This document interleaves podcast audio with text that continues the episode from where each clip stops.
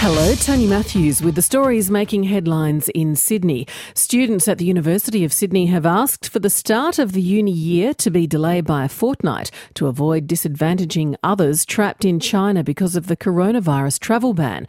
An estimated 100,000 Chinese students are in limbo after the federal government stopped all arrivals from China five days ago. New South Wales health authorities have issued a measles alert after a person became infected who hadn't travelled overseas recently recently. New South Wales Health says the person spent time at the University of Sydney. It's urging anyone who visited the Laneway Cafe on Tuesday last week to be alert for symptoms like fever and sore eyes. It's the eighth confirmed case of measles in the state this year.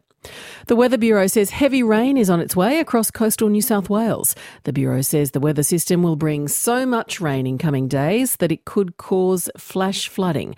But senior forecaster Jordan Notara says it's not clear if it'll bring much relief to firefighters in the state's south. Well, there is definitely um, a potential that we obviously are going to see rainfall down there. At this stage, there is still some uncertainty of how this actual event is going to impact those fire grounds.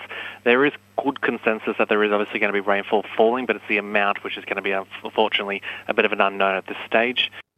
Homeowners and small businesses who lost properties in the New South Wales bushfire crisis will be given six months of council rate relief. The state government will cover the full cost of rates for the third and fourth quarter of this financial year. Anyone who's already paid their rates will receive a refund. And a funeral for the three siblings run down and killed last weekend in Sydney will be held on Monday.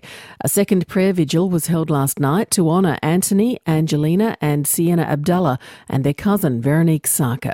For more details on those stories, go to ABC News Online.